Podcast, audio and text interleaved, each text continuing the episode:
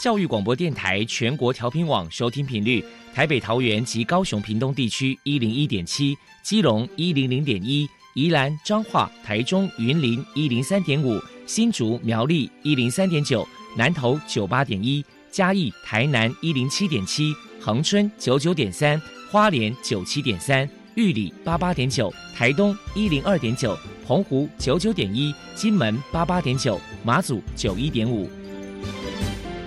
是包容，爱是牺牲，爱是分享，爱是服务。因为爱，特殊教育充满了无限的可能。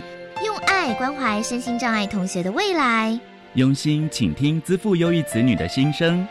欢迎老师、家长、同学们，大家一起加入特别的爱这个大家庭。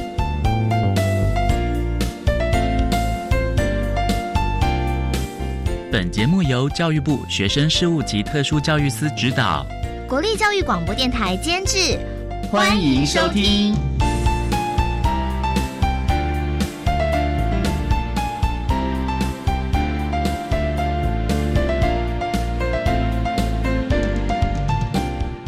因为爱，我们在空中相聚，欢迎您再度收听《特别的爱》，我是小莹。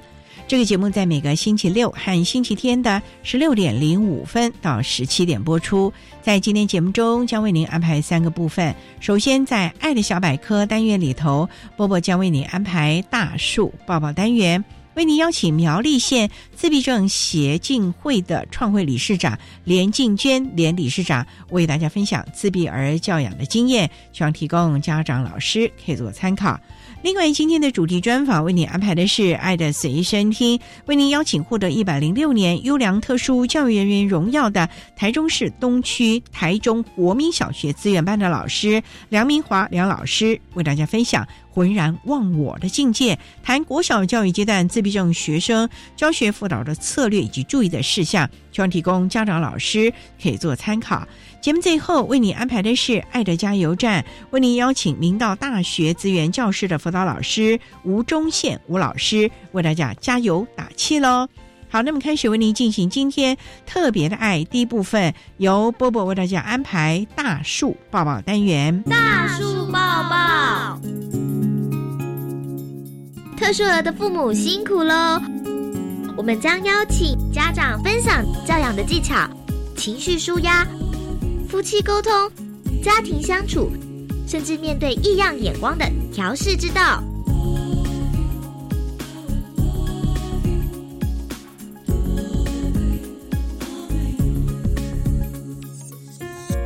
Hello，大家好，我是 Bobo，欢迎收听大树抱抱。今天我们特地请到了苗栗县自闭症协进会的创会理事长连静娟女士，来到节目现场跟大家分享自闭儿的家长教养经验谈。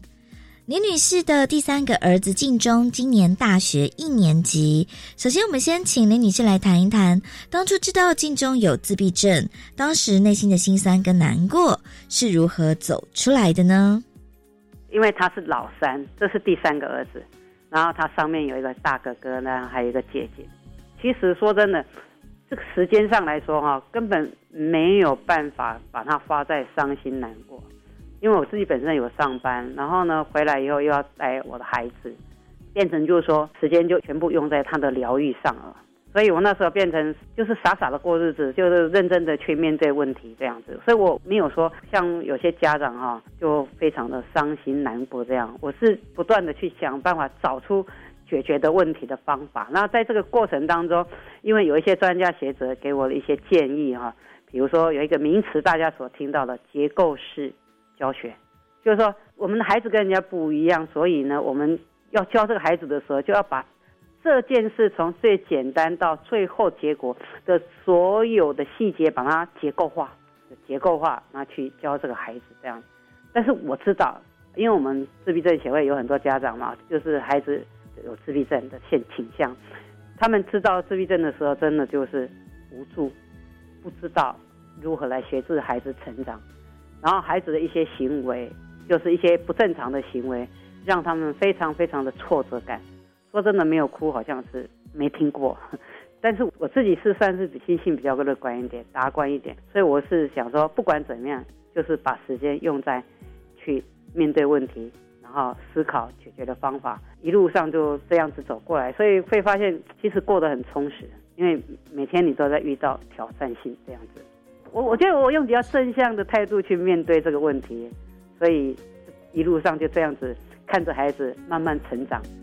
陪着他，然后也发觉到自己以前生活步调太快了，降下来以后，也发现自己在慢活当中好像比较快乐。这是我跟着孩子一起得到的一个心得，这样子。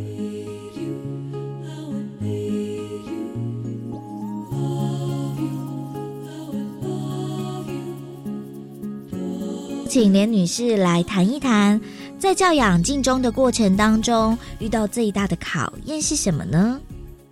其实说真的，每一件事情都是最大的考验，因为他这一关没过，下一关就过不去。比如说教他打鞋带，那就要教好几个礼拜，那是一件很简单的事情。这件事情没过，以后下面很多事情就没办法过。所以其实你说哪个是最困难？其实每件事情都是考验，所有事情都是考验，只是要说最难，应该是说教他说话最难。那怎么去克服？就是把每一件事情，你要去分析它的开始的起点行为，然后呢，过程经过了哪些行为，一直到最后的终结，你要达到的目标，你都要把它能够分析结构化，然后呢，去教他。那比如说讲话，因为我我我儿子从小就跟我非常非常的亲密，他就是全部的人都不会去接触，他只会接触我。可是他他到了三岁。他他不会说妈妈，然后到了四岁也不会说妈妈。可是我是觉得说，做了两年的语言治疗，就是他小一在幼稚园，幼稚园小呃小班就开始做，做到中班他还没有构音。那我有问语言语言师说，我中中怎么做了两年语言治疗，还没有构音出来？就语言师跟我讲说，构音是一个很枯燥教学过程，会扼杀孩子学习语言的兴趣。所以他们不会教构音，他们只会教语义的理解跟执行这样子。可是我自己会想啊，我当老师的，我会想说啊，我儿子一辈子不会讲话，不就哑巴吗？那他以后长大有什么需求，他不会说，那我怎么会了解呢？所以后来我就想，好吧，那我自己来教他构音。我那时候就想说，至少要教妈妈嘛，对不对？所以我就开始想说，妈这音怎么念？因为我是师大公教系，我在师大的时候有老师在大一的时候教那国音学。所以呢，就有一点皮毛了的那个基础就是，然后我就再改妈的注音就么啊妈，那难他发不出来就是那个么发不出来，为什么发不出来？因为自闭症孩子他是视觉学习，你在说妈的时候，他不知道那个么是鼻腔音，因为他眼睛看不到鼻子的震动。后来我就把它结构化，我就把他的手放在我的鼻子，然后呢去发出发出么的音，让他的手感觉到。鼻子那个接触到鼻子那个震动，然后热热那种触感，这样子反复练习，那他一个礼拜才把么那个音发出来。后来再把那个下面的韵母啊发上去，就妈就出来了。可是问题是，他要叫妈妈，我要教一个礼拜，然后反复的把他的手放在我鼻子，放在他的鼻子，这样子反复一直到他正确的发出么的那个音出来。那每一个音呐，都是必须有结构式的方式来教。这个他说话，所以这说话对我来说是最大的挑战。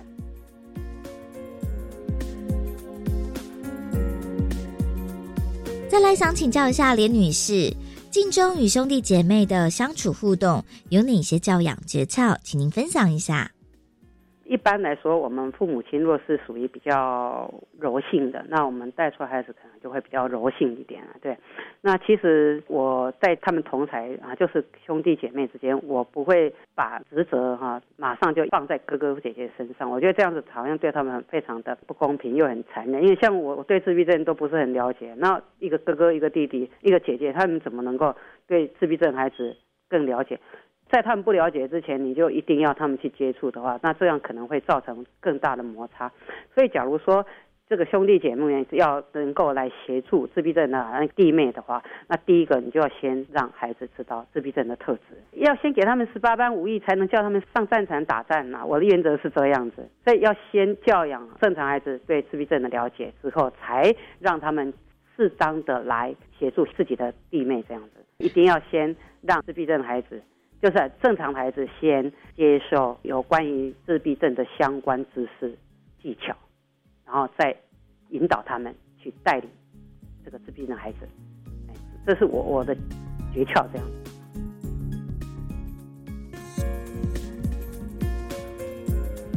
同样的，也是请教一下连女士，当面对镜中情绪上的问题，您的教养方法又是什么呢？在她幼稚园的时候，就是从中班下学期开始，就把那个语言教学放在最重要的这个事件上。所以，当他语言出来以后，我发现他就比较不会像一般的自闭症孩子，只会用情绪来发泄。他可以用语言来表达，为什么要用情绪呢？所以，我镜中在情绪问题上是比较没那么严重，他是属于比较缓和的。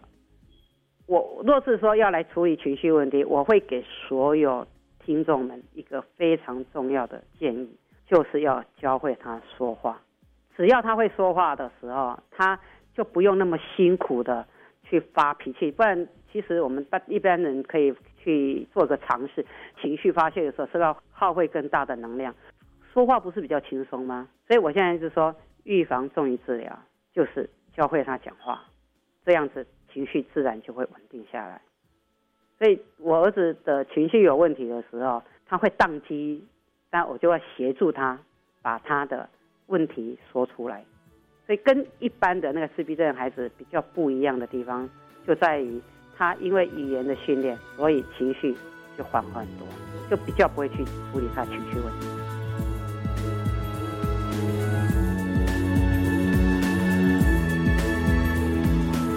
最后，给同样是自闭儿的家长，您有什么样的话想要传达？教育永远不嫌迟，越早越好。要用对方法，就会看到孩子的成长。所以，努力。不要放弃，你就一定会有成果。那当然了，在做这件事情呢，你在努力的过程当中，有一个很重要的准则态度要记在心里，那个就是什么？温柔的坚持，就是我们表达的方式是温柔的，啊，态度是什么？不达目标绝不罢手啊，这个是温柔的坚持。这是给所有那个自闭症家长，我觉得这个是比较正向的鼓励的话跟。这个哎，教养的那个态度。非常谢谢苗栗县自闭症协进会的创会理事长连静娟女士接受我们的访问。现在我们就把节目现场交还给主持人小莹。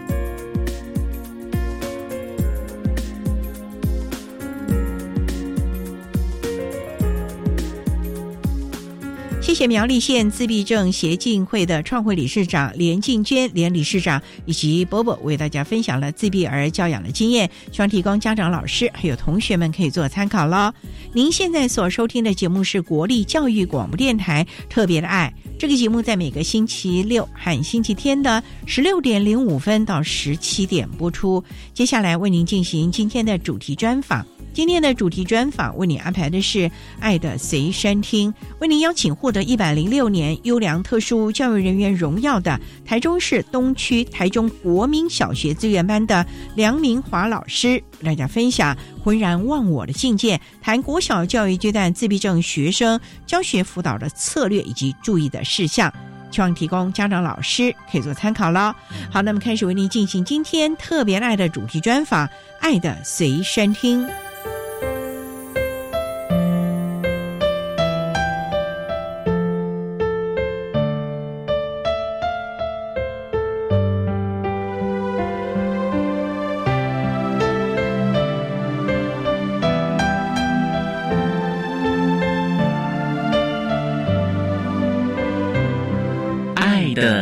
随身听。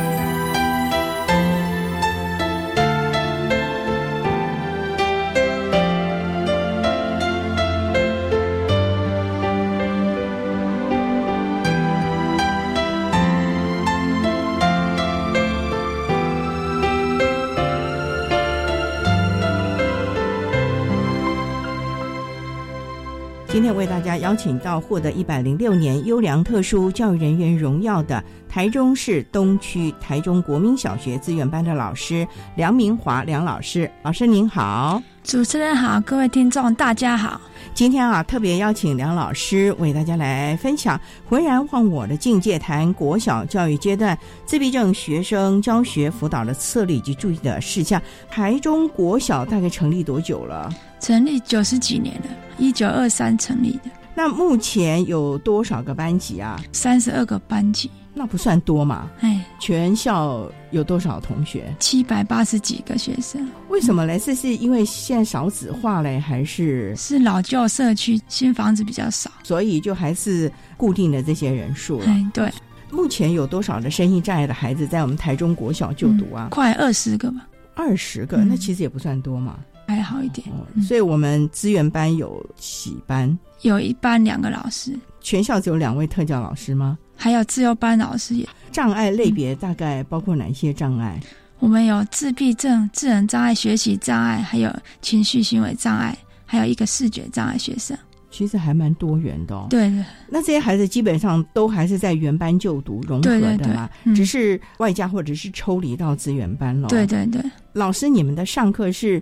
把它融班制呢，就是不分年级，还是按照他们的能力来上课呢？我们有一些是分年级，有一些是按照能力。为什么有这两种不同？因为我们是全抽嘛，就是国语、数学全抽，所以会大致分类。所以国语、数学都要到志愿班上课了。对，如果国语就全部的国语课程，数学就是全部数学这样。想请教老师，从事教育工作大概多久了？今年第十二年了。当初就是主修特殊教育吗？对。当年怎么会想要念特殊教育啊？因为刚好填志愿出来那个预估分数大概都是特教，然后想说特教以后有很多张教师证，所以就勇敢的填下去。特教有很多张教师证，您的意思是说他要考很多，是不是？就是他出来可以领有普通教师证，还有特教教师证，还有自由教师证。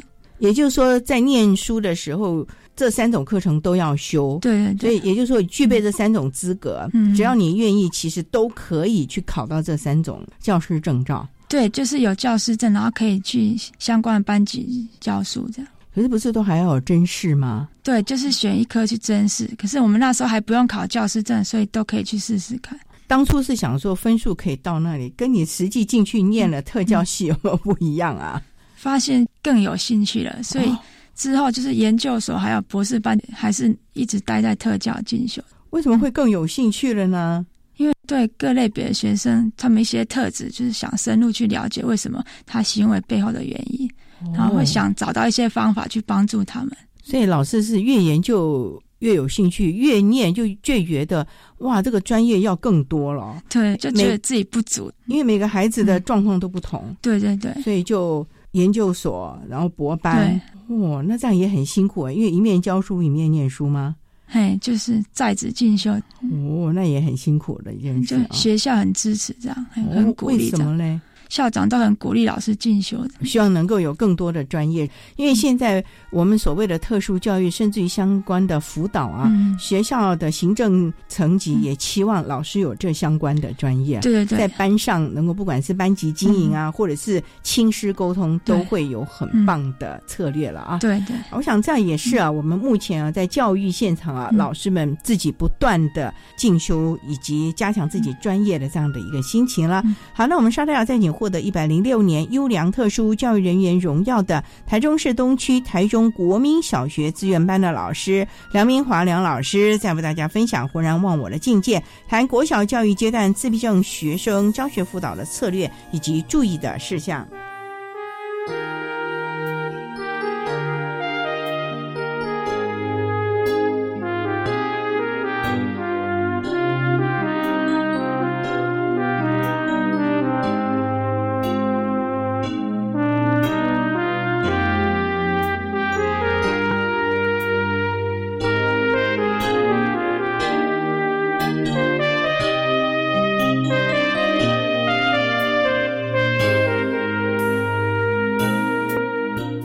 今天节目中，为您邀请获得一百零六年优良特殊教育人员荣耀的台中市东区台中国民小学资源班的老师梁明华梁老师，为大家分享浑然忘我的境界，谈国小教育阶段自闭症学生教学辅导的策略以及注意的事项。那刚才啊，梁老师为大家简单的介绍了台中国小的相关资讯，以及个人从事教育的相关机缘。那想请教，你已经拿到了这么高的这个学位，有很多人就想说，那我可以到国中甚至于高中任教，哎，那您为什么还要在我们基础的国小教育阶段服务呢？其实我大学也有修中等教师证，可是我觉得国小阶段小朋友很可爱，针对他们的特质可以给予一些教学技巧，还有一些服务。所以你还是继续留在国小，对，不会觉得很累嘛？因为这也不能这样讲啦，因为国小都是包班制的，嗯那甚至于你教那个特教，因为孩子半大不小的，很多人对于国中老师、高中老师觉得好像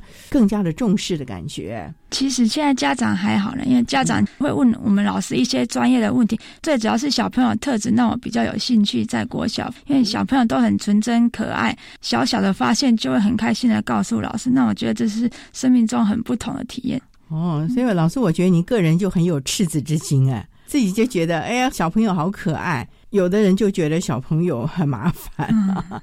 那老师，你带的都是一到六年级的孩子喽？对，我们就是一到六年级的学生都有这样。哦，那小一刚进来怎么办？第一个礼拜、第二个礼拜，那真的是要跟他博感情哎，因对为他们可能都会有分离焦虑症哎。一开始就是在四五月的时候，学校会先举行转衔说明会，然后会邀请小朋友来，然后我们也会到幼儿园去跟小朋友初步的认识。所以那时候小朋友看到我们，就是会第一次看到，那时候有家长在旁边，比较有安全感。到入小一来那一天，他就会有一些亲切感，就不会第一次看到就会比较害怕。那台中国小的特教小朋友都是台中国小附设幼儿园的吗？还是四周围公私立幼托园所，你们都要去看啊？不一定呢，看他涉及的学区是我们学校，我们就会去看。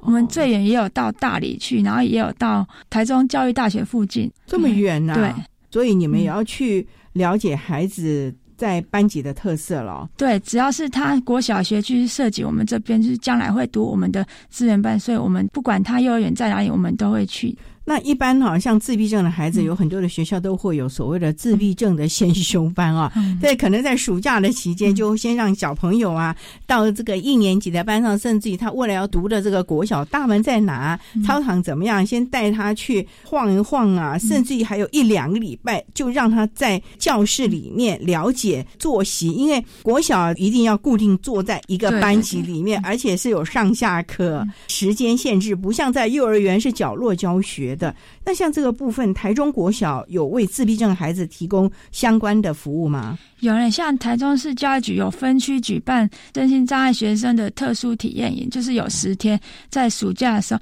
那我们学校去年就轮到主办这个活动，里面是有一般差不多快二十九个学生，那有十个是特殊的小孩子，那另外二十个就是普通的孩子，那是针对小一上下课让他们进行班级的教学，然后按照上下课时间，还有老师会教导一些体验活动，比如说注音符号或者是体育课方面，还有数学游戏，十天的课程让小孩去熟悉国小上下课的活动还有时间。你说特教孩子就算了，为什么还要有几个是一般的孩子啊？老师，因为现在大部分特教小孩子都是在普通班，那要跟一般的小孩子融入，那一般孩子的家长愿意孩子提早来体验吗？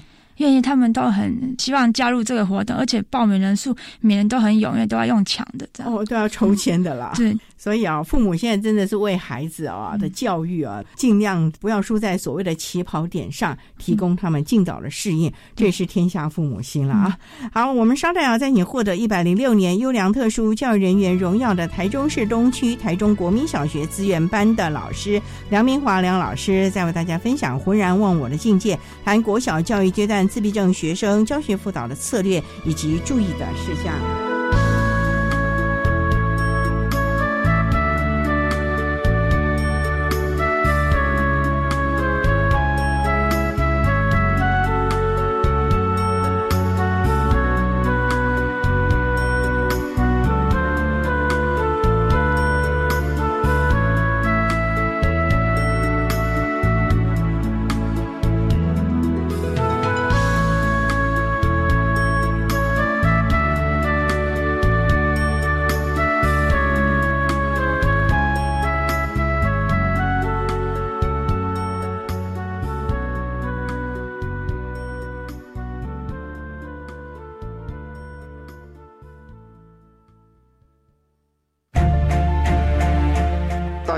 我是一零八年斯多奖得主陈桂生。教育是一块值得我们努力深耕的福田，在极地里耕耘，在沃土中播种，一直是我的教育的理念。在这边也特别要感谢，在我生命中曾经对我帮助的许许多多生命中的贵人。在这边也感谢各位师长，敬祝各位教师节快乐，谢谢。哇！炸鸡、可乐、咸酥鸡，同学，你常常这样吃都没有蔬菜，很不健康哎。有什么办法？我又没像你这么好，住家里。No，我也常外食啊，不过我还是能吃到足量蔬菜，因为我都参考教育部制作的《如何吃足量蔬菜教学手册》，才会吃得健康又营养。从教育部学校卫生资讯网下载大专校院推动摄取足量蔬菜教学资源参考手册，让你外食没烦恼，健康饮食每一天。以上广告由教育部提供。小雅家住在台东山上的部落，从小跟着开怪手、酗酒的爸爸生活，不知道什么是妈妈。后来她来到一九一九陪读班，有老师教功课、品格和才艺，还有晚餐。毕业时，她得到了现场奖。我是贾静雯，请捐款支持一九一九陪读计划，让弱势孩子有机会翻转未来。一九一九，要救要救。管那么的水，落嘎西木啊！大家好，我们是欧开合唱团。您现在收听的是教育电台。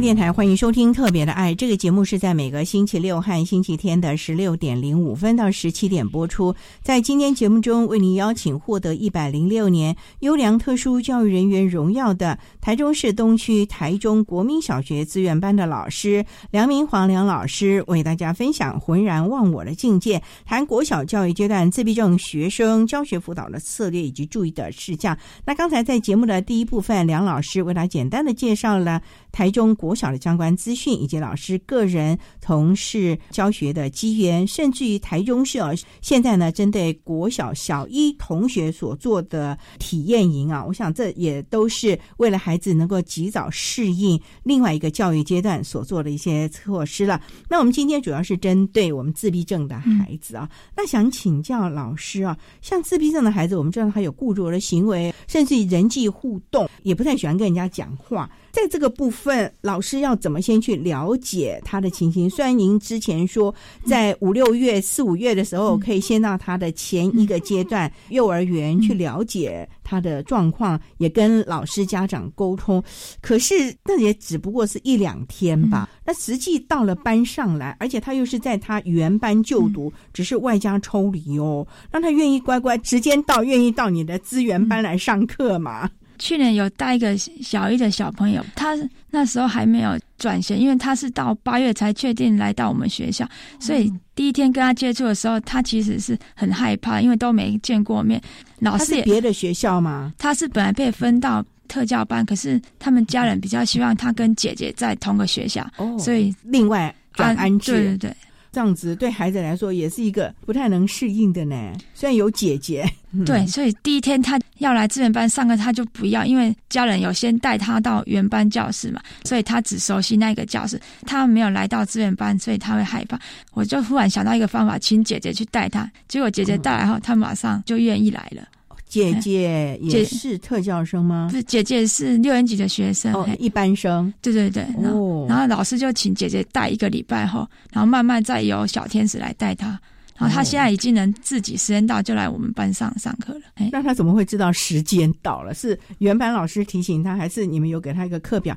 这个第一节你要在这里，然后第二节你要到老师这边来喽。我们有课表，然后有标时间，那旁边他那个小天使也会帮忙提醒，所以他现在都还没打钟，就已经很准时的来了。还没打钟啊？对，就是上课钟还没有响，上一节下课钟响，他就会自己过来了。所以很乖哦。所以自闭症的孩子，你只要让他习惯，而且让他认识了解了，他其实就会照表操课。因为他的数学能力很好，他加减法还有就乘法能力也都不错，所以他时间就看得懂。这么厉害啊！但是他的天赋异禀吗？还是他？口语表达方面比较有困难，所以那时候智力测验方面测不出来，才会被分配到特教班。那经过这一两年来跟同学相处，还有老师的教导，进步蛮多的。题目也会自己看，只是对于词汇理解方面还是比较有困难，还有说话语言能力的表达句子方面还是停留在差不多五六个字。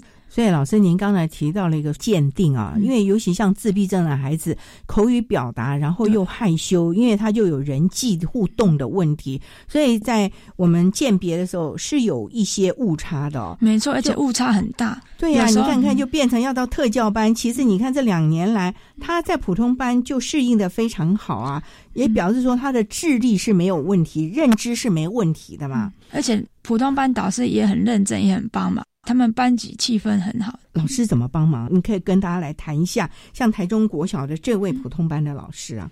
这个普通班老师他就是会请几位小天使，那个小天使他的特质就是比较热心助人，比较不会调皮，故意去逗弄人家那一种小朋友。大家一群人去帮忙，时间到了，大家会注意看那个小朋友去哪里。如果他不小心下课玩太久，他们会去帮忙找回来。所以就是大家都很接纳，也会帮忙他。所以主要还是老师的代班氛围啊。对，因为孩子是有样学样的，如果老师。对这个孩子不是那么友善，其他孩子我觉得恐怕也不会这么好了。哎，老师的态度就是很重要。所以这个老师除了指派了一些小天使在他旁边协助他之外，其实在整个班级上，您说不管是在教学，甚至其他的部分。也让他逐渐的适应啊。还有很特别是，我们这位自闭症小朋友，他是比较算乖巧，比较没有一些过动的特质。那之前我带一位也是自闭症，他是属于智力比较高，类似我们雅斯伯格症，他就是会一直去打人，控制不了自己，那个就会令老师比较头痛一点。哇，那像这样的情形的话，原班老师就很重要了，因为小朋友一定会来告状。对，因为而且家长，因为现在小孩子比较少，然后家长比较没有办法接受。像这种情形，你们都要怎么来处理呢？一开始也是给他一些他有兴趣的活动，去分散他的注意力。比如说他喜欢跑步或者玩球，就说你如果表现好，下课就可以去体育活动，这样他就比较能控制住自己的行为。还是要有一些正向加强了。对，那其实他要打人也不是他故意吧？他是不是想要跟别人接触，想要交朋友？可是技巧不对啊。对，因为有时候语言理解能力，他讲人家听不懂，他一急就会动手了，就用就拉呀，你要跟我来啊？怎可能力道太大？小朋友这一拉就跌倒了。对，大家又听不懂，又想说他是故意的，他其实不是故意的，那这样误会就大了。那像这种情形，你们有去做入班宣导吗？虽然这个小同学 不太知道啊，我们会先去跟导师说。那如果导师可以处理好，就是可以跟他们班上的同学处理好，我们就先不要去介入，以免就是小朋友会觉得怎么那么奇怪，就是还有另外一个老师会来。不像刚才讲的这个雅思的，你们怎么会知道会有这样的个状况呢？他是是小时候三岁前就有一些特质，他是比较严重那一类的过动，所以那时候家人就有带他去医院进行早期疗愈，所以那时候还没进小医之前，他就领有那身心障碍证明了。所以你们老早就知道有这样的一个状况，其实也就注意他进了小一之后跟班上同学的互动，就先未雨绸缪了，就没想到还是会有这样的情形。对，就是会先安排比较适合的导师。后来处理的还好吧？后来还不错，因为老师他也有体育专长，然后他就把他带的很好，他也比较可以跟同学有融入，然后让他去比赛，像运动会跑步，他有得名，然后荣誉心就起来了。就比较能够听老师的指示了，所以最重要就是让孩子受到肯定。对，不管是哪个障碍类别，孩子就是孩子，嗯啊，他的荣誉心、他的这种想要被看到的心情，其实很重要。所以，我想刚才我们梁老师啊，为大家分享的普通班老师的代班技巧，甚至于特教老师的协助，这个大家都可以来参考啦。好，那我们稍待再请获得一百零六年优良特殊教育人员荣耀的台中市东区台中国民小学资源班的老师梁明华梁老师，在为大家分享浑然忘我的境界，谈国小教育阶段自闭症学生教学辅导的策略以及注意的事项。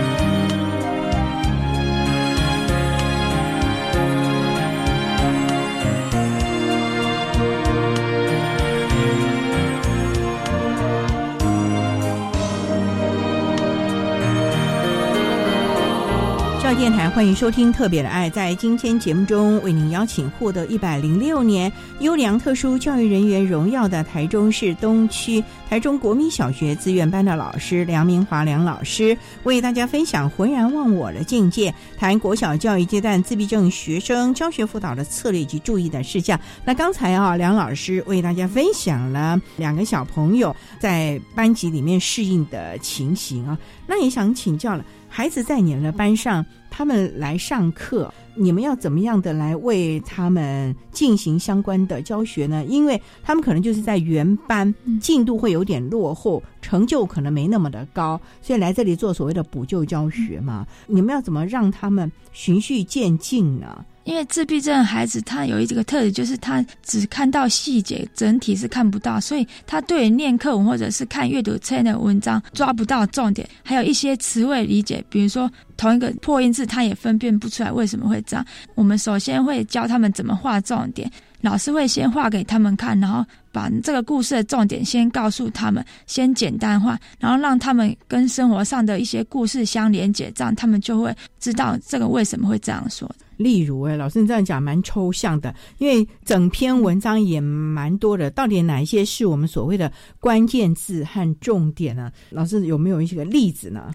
比如说课文里面标不同的字，红字它是这一课要学的词汇嘛，那我们就会请小朋友先把词汇圈出来，然后再依照每一段去问他这个是什么。然后这个就是它的关键词，再把它串联起来，这样哦，慢慢的让他自己也要能够分辨出来吧。对对，不能都是你们帮他。哎呀，这个勾起来，那个画起来，要慢慢的训练。这样子训练有用吗？有人因为结构化对他们来说，一个步骤一个步骤，久了他就会内化成是自己的能力。像我们那个自闭症小朋友，他现在都已经能自己圈圈子，然后画课文的重点，而且会标哪一段一二三四。不过哈，这是到你们班才有这样的能力吗？因为原班的授课进度可不像你们针对他的需求能力，原班老师有赶进度，而且原班那么多的同学，老师大概也没办法说，哎呀，小明你要看这是第一段哪几个字你要圈起来吧，这个有点难哦。对，像是在社会或是自然，因为老师也是会画重点，他就要赶快注意听。那我们科任老师他也会快下课的时候会针对这一两个小朋友特别看他有没有把重点抄下来，会再特别注意。所以你们也会跟他的科任老师做一些连结，告诉他班上有这样的孩子，老师可能在教学时候要特别的注意一下。一开始学习初，我们就会开个会，就是协调会，说这个小朋友什么特质需要多注意。像之前有自闭症小朋友会乱跑，会跑出去，所以要跟他的任课老师先说明他有这样的状况。如果他有一些紧张、焦虑的时候，就要特别注意，不然他会开门冲出去，这样会危险。那也不能上课的时候把门锁起来啊，这也不对啊，就是要一定要注意了。对，请小朋友他座位旁边小朋友要多观察这样。对啊，那他万一跑出去，老师一下子措手不及，那怎么办？你们学校有这个紧急的危机处理的措施吗？我们就要请行政处室的老师赶快来支援。哦，你们学校离大马路近吗？很近，有很危险。大门有设防吧？有有警卫室这样。哦，那还好，就是都会关起来。如果小朋友乱跑，学校学务处就会马上广播，然后大家就会注意了。因为之前有小朋友没有进教室，然后老师会赶快请学务处的老师广播，大家一听到广播就会帮忙看他跑去哪里。还好是在校园内了，只是要注意到一些危险角落啊等等的啊，怕他危险的或者是不小心跌倒啦之类的啊，这个才是一个比较重要的啊。好，那不过呢，也想请教老师啊，那现在代班的技巧孩子越来越大了，那他考试是在你们班呢，还是要回原班呢？要看个别的状况，学科能力比较弱，就会在资源班个别出题。那如果他可以在班上考的话，就在他们班，只是会延长一些考试时间。因为我们自闭症的小朋友，他有一些特质，就是动作会比较笨拙，他的小肌肉控作能力比较不好，写字比较慢，所以普通班老师他会延长一些时间，比如说十到十五分钟，让他把整张考卷写完。可是我们知道，像一般的段考啊，学校那个时间是统一的，终究要想了耶。那不是影响孩子的心情，同学都一个个交卷了，并不是说写完了你还得坐在位子上啊，你写完就可以交卷，对不对？他看到同学都走光了，他难道不紧张吗？本来一堂课考五十分钟，没关系，你可以考七十五分钟，可是下堂课就要开始考啦，那怎么办？他还能在原班考吗？比如说，我们考到第二节，老师可能第三节还会用十分钟让他再加写，所以就还好，不会说他第一节到第二节中间有想要上厕所又没时间去，这样又连带影响到第二节这样。所以还是有一些应应的措施了。不过最重要还是要为他量身定做相关的。所以你们都有 IEP 会议吗？有，我们就会针对他的状况去个别讨论。那家长也要配合喽。嗯，家长的配合度如何呢？家长有很多的建议呢。看家长的状况，有些家长都看老师怎么教，他就怎么配合。那有些家长他有自己的意见，然后我们也针对他的意见跟他相互讨论，然后互相合作。大概都会有一些什么样的建议呢？大部分都是针对孩子的社会技巧问题，因为他们人际关系比较不好，然后家长就会比较担心以后出社会怎么办，然后工作方面不知道怎么办，所以会比较担心这一类的。所以这个课程你们会在资源班特别教吗？会引导他一些社会技巧相关课程，还有一些他职业探索方面的讯息。这么小，在国小就要探索职业性向了，让他认识一些职业有什么，看他个人特质适不适合。因为其实也要稍微引导国小五六年级到国中，因为国中这对方面比较少这种讯息，所以这个部分也是要提早来做相关的引导了啊。好，我们商代再请获得一百零六年优良特殊教育人员荣耀的台中市东区台中国民小学资源班的老师梁明华梁老师，在为大家分享浑然忘我的境界，谈国小教育阶段自闭症学生教学辅导的策略以及注意的事项。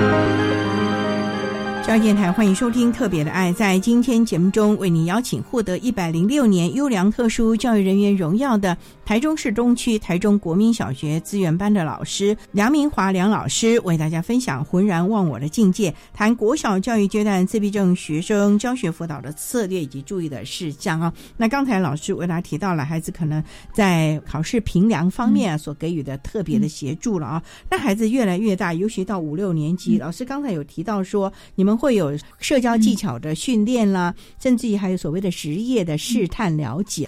老师会针对孩子每个年龄层会有不同的教学目标吧？低年级就是先跟同学。有良好的互动，中年级我们就会让他负责任的心理，自己要去定定一些目标去执行。比如说书包有一些，还有课业要自己完成。那高年级就是要跟同学有解决问题的能力，像小组讨论，要知道怎么去跟同学有良好的讨论。您说中年级自己解决的能力，所谓自己解决的能力是功课不会，赶快想办法，是不是？对，比如说查资料或者是一些课外读物方面。相关资讯，这些孩子可以学到这些技巧啊。对，因为我们自闭症小朋友是智力正常，学科方面这边是可以达成的。嗯，所以你们基本上就是要给他们一些策略技巧了啊。那在高年级的时候，这个您说小组的讨论，这对自闭症孩子来说有点难呢。因为高年级老师都会让他们分组去完成一些活动，比如说他们会有煮火锅或者是买东西，让他们分组去完成。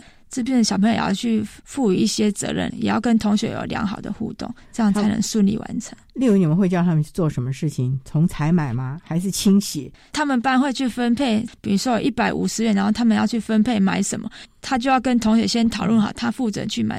比如说，他去买水饺或者是买菜，然后他要负责把那个东西完成，都清洗好，就是把它弄好，然后他们自己要把它整理好。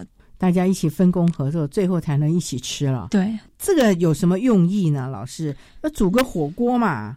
比如煮火锅，其实不只有煮火锅，他们要去想他们什么食材，那个就需要去动脑想的能力，还要去买。因为其实一百五十元买不到什么，他们就要学去跟老板杀价，就会去想一些好方法，然后到最后也是能打。比如说我买水饺，然后我去跟别组换换一些不一样的东西，然后我也可以知道不一样的东西。哦，这个也需要组织的能力。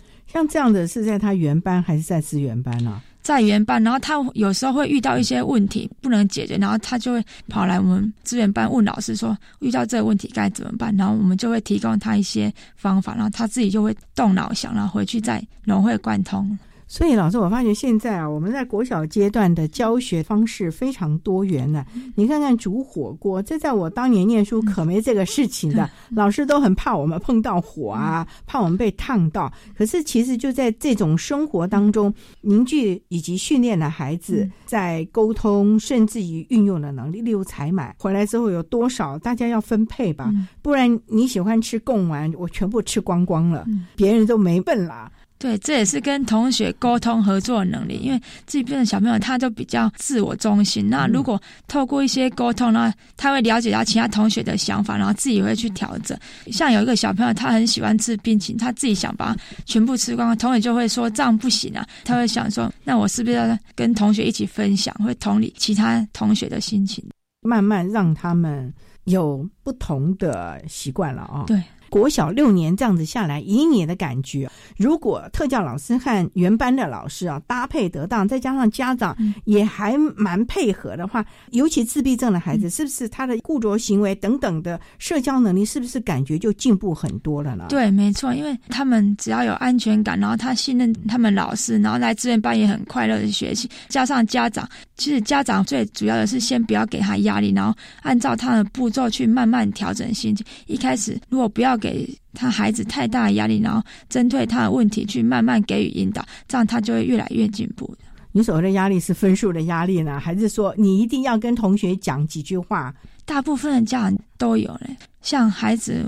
有时候跟同学吵架，他就是会不高兴；有时候会去怪同学，然后有时候怪孩子。他分数的问题也是孩子考不太好，比如说二三十分，然后他会觉得怎么会这样？家长会跟以前自己小时候比如，说为什么自己的小朋友会是这样，就是想不懂为什么这样。那你们也要跟家长沟通了，孩子是孩子，你是你啊，这个家长也要跟他沟通了。大部分的家长可能对孩子的特质不太了解，我们会请他有一些研习可以去参加，就会比较知道孩子就是因为这样才有那些行为出来，比较不会一直给他压力。那如果孩子肯跟家长好好沟通，那也会有正向帮助。所以啊，家长的专业也是要了解。那国小五六年级，他要升国中了，你们有做相关转衔吗？有没有先让他像国小一样，先去有个所谓的体验营的活动啊？国中他在七月的时候会办新生训，我们五六月就会邀请国中的老师来我们学校，那我们会告诉他小朋友的状况，他们要怎么应应措施，国中的导师可以预先做准备。所以都是提早做转型了，大概四五月的时候，两个教育阶段的老师就已经密切的联系，让上一个阶段国中的老师先到国小的班上，要到普通班还是资源班来看呢？都有人，我们也会请普通班老师一起来开会讨论，然后家长也会一起来，这样才有全方位的了解。总之就是要让孩子无缝隙的衔接到他国中阶段，否则他到一个新的环境恐怕也很难适应哦。他们最大的特点就是适应新环境会有焦虑感，那只要他的焦虑感可以慢慢把它消除掉，那这样他就会有效的学习。这点很重要，因为孩子的固着行为，对，而且他对陌生环境会比较害怕，所以一开始一定要先带他去国中看一看。要看几次啊？不一定看个别的状况，有些一两次就会喜欢上。可能找他有一些喜欢的特质，比如说国中那边他喜欢看一些交通号志啊，比如说他喜欢学英文，那特别找他去有那个相关东西，然后可以去让他喜欢去那边。总之就是要因势利导了，让投其所好，然后让他激起兴趣，而且要有这个所谓的信任感和安全感之后，孩子其实在学校的适应就不错了啊。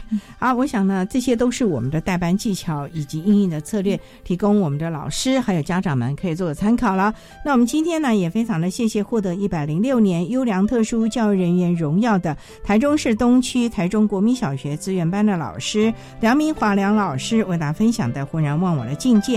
谈国小教育阶段自闭症学生教学辅导的策略以及注意的事项，非常谢谢梁老师的分享，谢谢您，谢谢。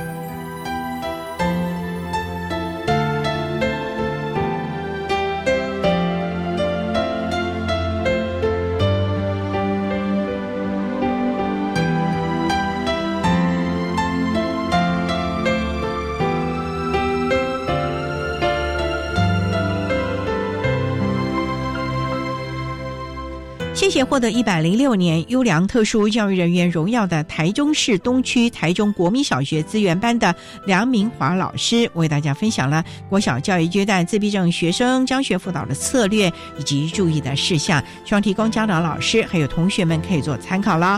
您现在所收听的节目是国立教育广播电台特别的爱节目，最后为您安排的是爱的加油站，为您邀请明道大学资源教室的辅导老师吴忠宪吴老师为大家。加加油打气喽！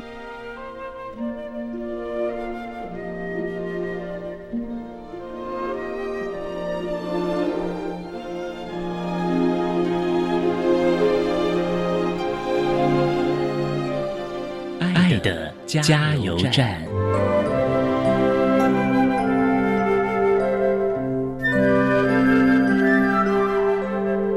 各位听众，大家好，我是明道大学资源教室的辅导老师吴宗宪，在这边向一同在大专校院阶段努力的辅导人员说声辛苦了。因为有大家的努力，才能让自闭症学生在校园里有好的适应和学习。看到这些学生能够成长和顺利毕业，这是我们努力最大的动力。那另外有小孩就读大学的家长，你们应该是带着期待又担心的心情吧？期待小孩可以在就学期间能够进步，可是却又担心小孩会不会没办法适应校园生活。若能和学校的资源教室和系上保持联系，并且对于特教学习需求有好好的讨论，我相信小孩子在大学生活一定能很充实且有成长，甚至能在毕业之后或许能够找到不错的工作。所以大家一起努力吧。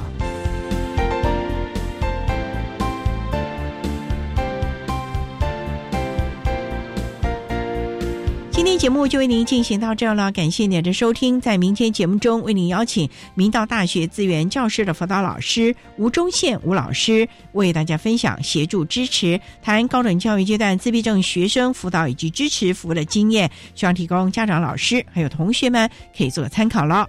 感谢您的收听，也欢迎您明天十六点零五分再度收听特别的爱。我们明天见了，拜拜。